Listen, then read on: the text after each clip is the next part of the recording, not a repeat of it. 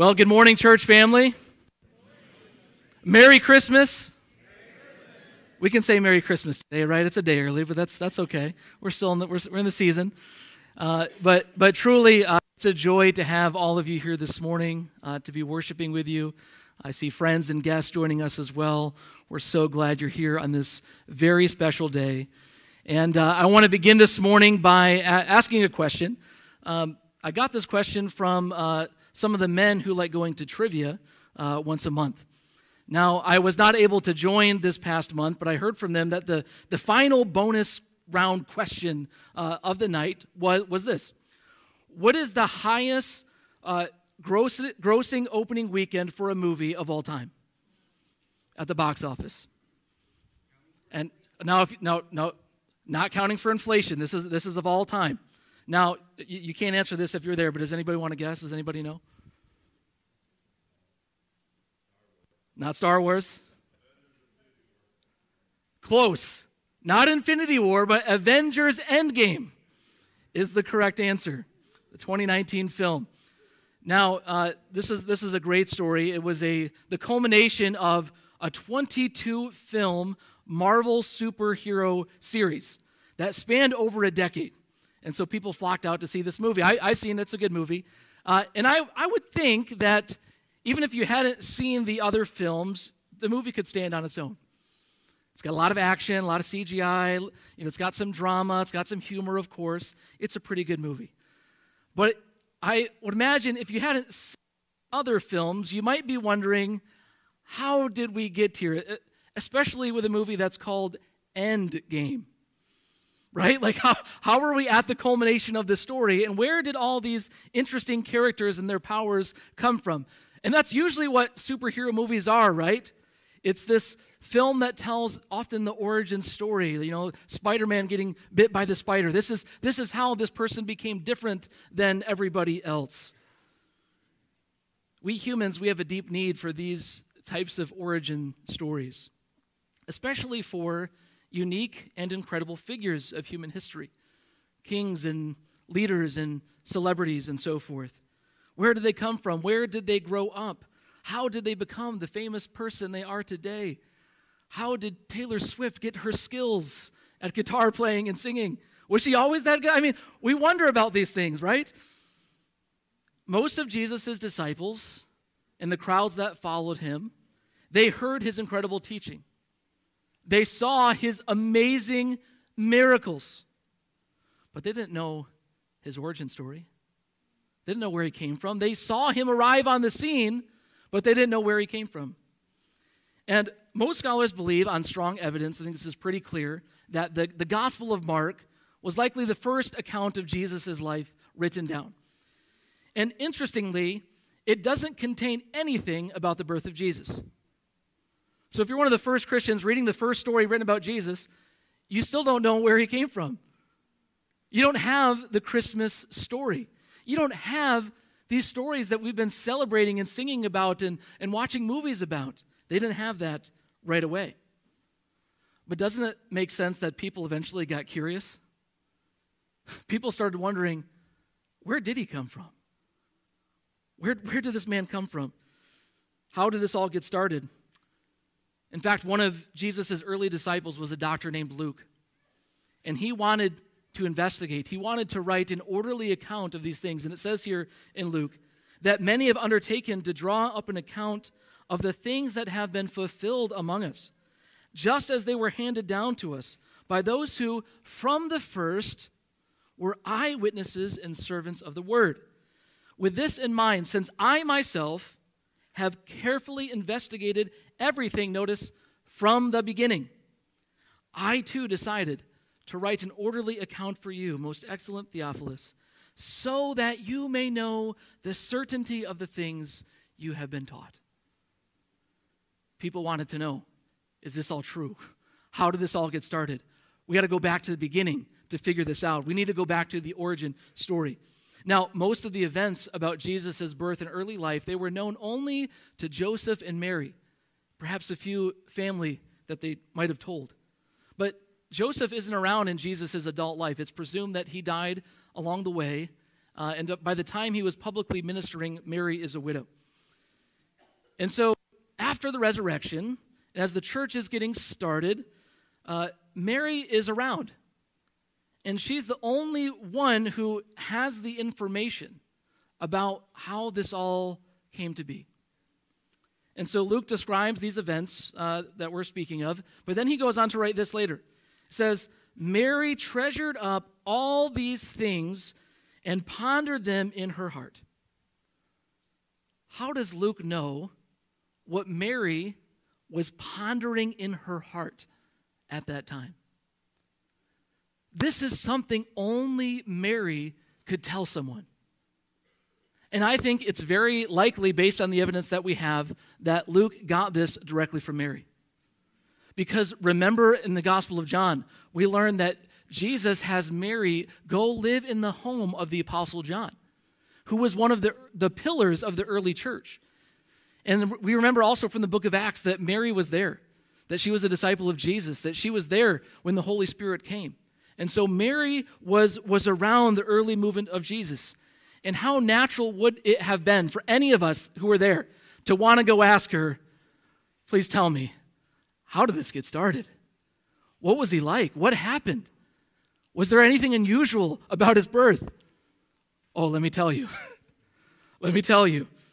Mary tells us of Jesus' origin story, the story of Christmas. And we learn that an angel came to her to announce the incredible birth of someone who would be called the Son of God the king over God's people. The problem was, as we know, she was engaged to a man named Joseph. She was not married yet, and she's still a virgin. So naturally, she asked how this could be possible. The angel says, The Holy Spirit will come on you, the power of the Most High will overshadow you. So the Holy One to be born to you will be called the Son of God.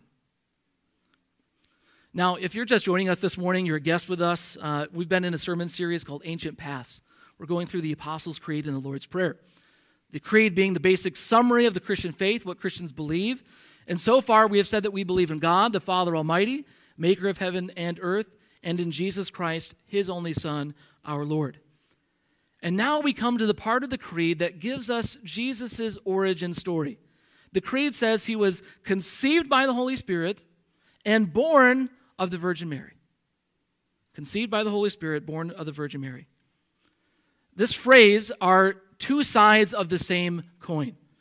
It means he is God and he is man. Conceived by the Holy Spirit is something only God can do. Being born of a woman is something a human does.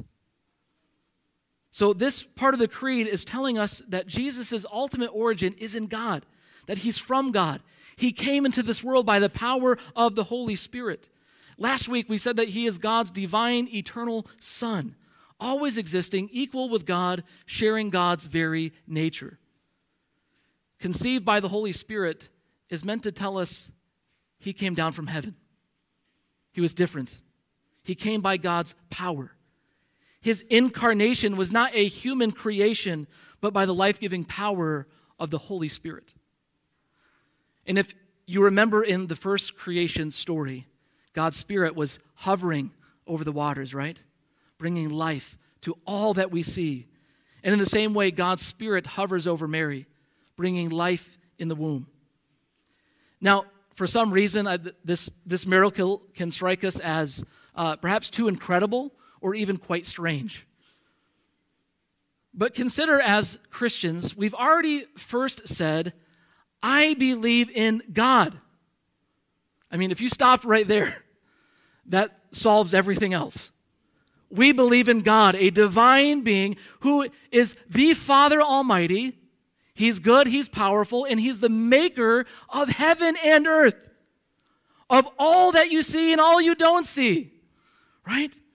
And if we believe that God can create all these things, this universe in which we live, your very life itself, is it really that hard to believe that He can bring life into Mary's womb? We believe in God. We believe God made the first human, the first Adam, right? Out of the dust of the ground. Can we not believe that God makes Adam 2.0 or Adam 1.0 restored, if you will, in the womb of Mary through Mary's body? This, this whole creed Lord, friends, everything that we believe, all of Christianity tells us that we live in a world that is a miracle of God. You are a walking miracle. Look at somebody next to you and say, You're a living miracle. You're a living miracle. You, you are a living miracle, living in a miraculous world created by a miraculous God. Every day you should wake up and say, Wow, this is a miracle. I'm alive in this living world created by a living God. It's amazing. If God can do this, if God can make the world in our very selves, He can do this, what He did through Mary. But if we believe by faith what Mary has told us, what Luke has told us, what the early church has told us, that he was conceived by the power of the Holy Spirit, well, what does that mean? What does that mean, and, and, and what does it matter for my life? Well, if you know the story of the Bible, we've heard stories like this before, right?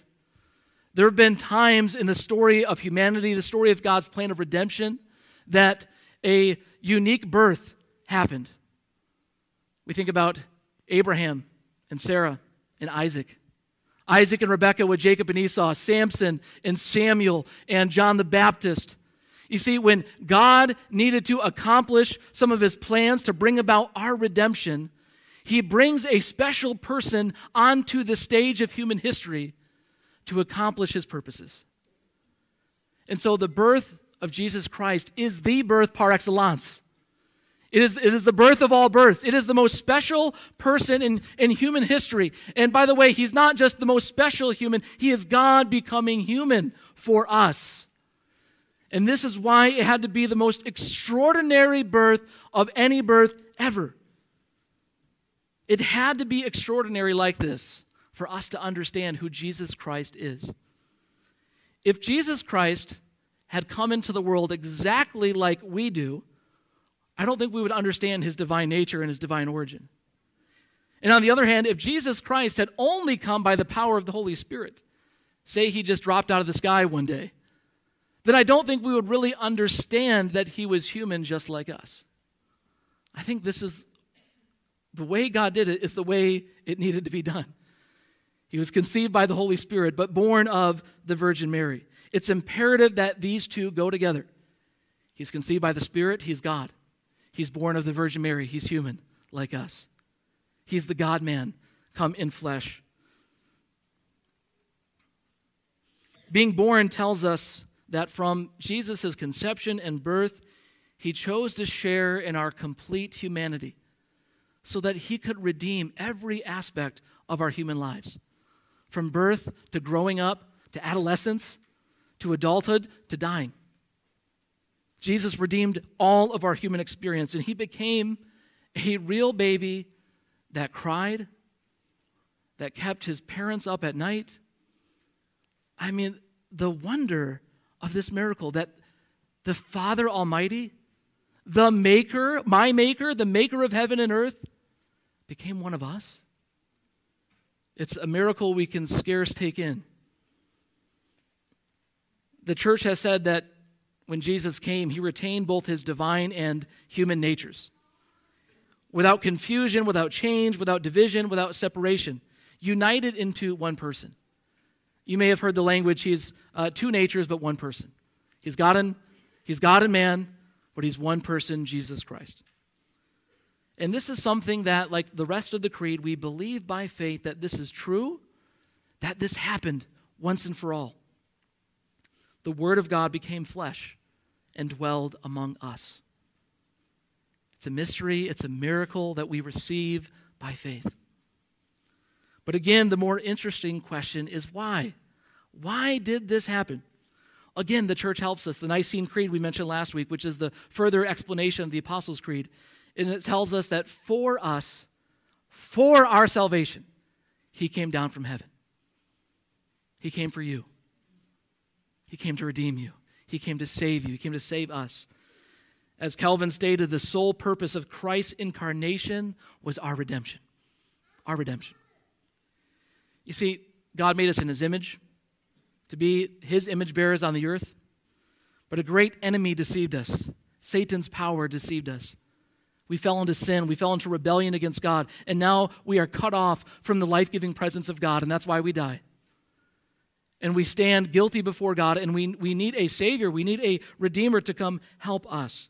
Uh, we are like two parties who need reconciliation. And uh, I'm going to bring my whiteboard out again this week. I got a lot of obstacles to maneuver around this time. Let's see if I can do it. Okay, I did it. How about a round of applause for me for, for doing this? thank you, thank you. Okay, make sure you guys can see this over here.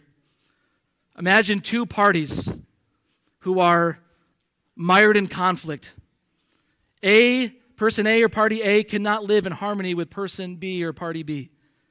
I'm sure you can imagine people in your own life, maybe your own life itself, where there is a conflict that cannot be resolved. And the only way for these people or parties to come together is the presence of a mediator. That, and that mediator needs to be someone who can understand fully party A. And the mediator also needs to be someone who can understand and represent fully party B. But there's another layer to this story. Party B keeps on offending Party A. They say they say they're sorry, but they never change. They keep on doing the same behavior that is causing the rift in the relationship in the first place.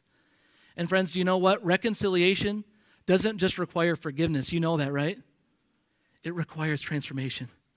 That the only way for this relationship to be healed is if party B is going to change their ways. Not just say they're sorry, but actually change who they are from the inside out so that this relationship can be.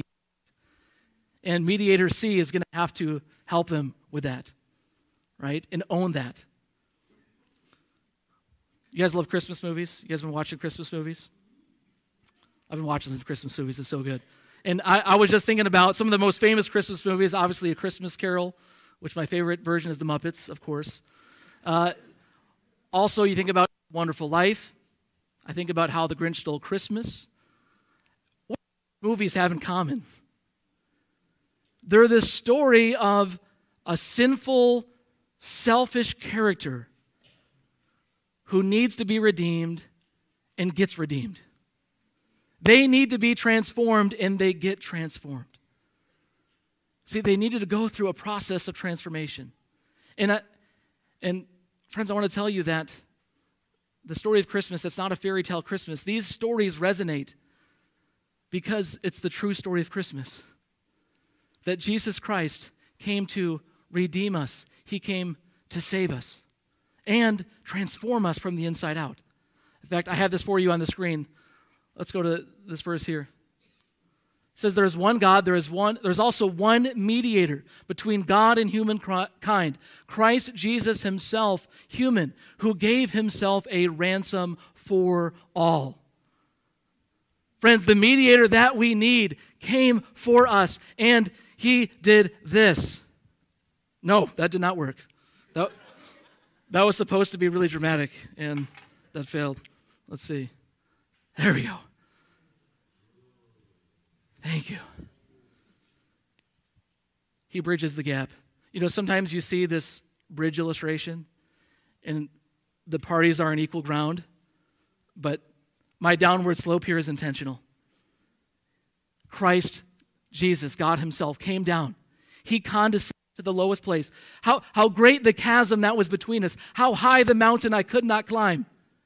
And yet, he came down for me, for us, for our salvation, so that we could be brought up to Him, so that we could be brought into eternal life, to resurrected life, and also so that we could share in His divine nature.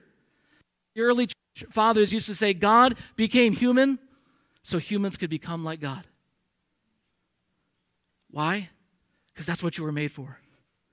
You were made in God's image.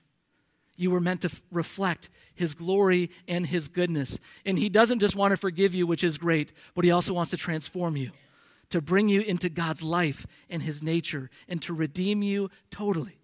This is the good news of Christmas.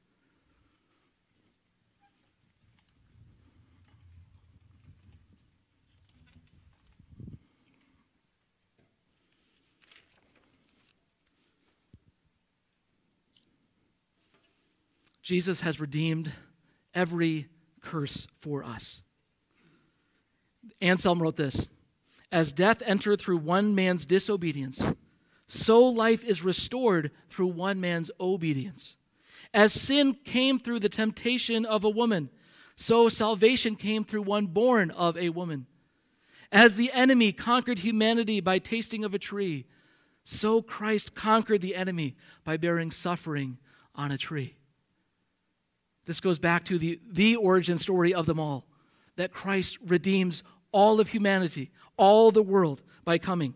And he was conceived by the power of the Holy Spirit, born of the Virgin Mary, so that he could save you and redeem you both now and forever. His birth was for the purpose of redemption, which we know led him to the cross. I mentioned last week that uh, the creed does not say much about the earthly life of Jesus. Um, I, I, wish it said more. It assumes the presence of the Gospels. It kind of just gives Jesus' earthly life a comma. You know, he was born, but it's, it's amazing what the next phrase says, and you probably remember this. He was conceived by the Holy Spirit, born of the Virgin Mary, he suffered. Jesus' life, God in the flesh, was born into a life of suffering. In fact, you think about he was born in the manger, he was born into a poor family. He w- soon after Herod, King Herod brings a threat on his life and he has to become a refugee, fleeing with his family to Egypt. This was a life of suffering. And so, in some ways, it's appropriate that the church left it the way it is. He was born, he suffered. That's his life. And why did he do it?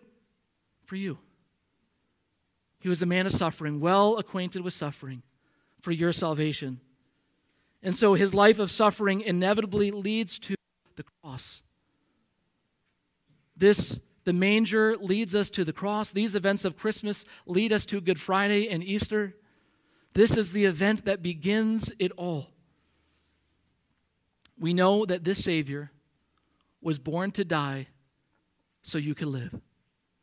He was born to suffer so you could be redeemed. He was born to take on sin so yours could be forgiven. He was born a human so you could become like God. He was born by the power of the Holy Spirit so you could be born again by the power of the Holy Spirit. Do you know how much He loves you? He loves you so much that He would do all this. And so, friends, you don't have to struggle to find your way to acceptance, to find your way to love, to find your way to an identity, to find your way to God and who He is, God has already come to you. He has already sought you out. Before you were born, He wanted to save you, forgive you, and love you. That's who our God is.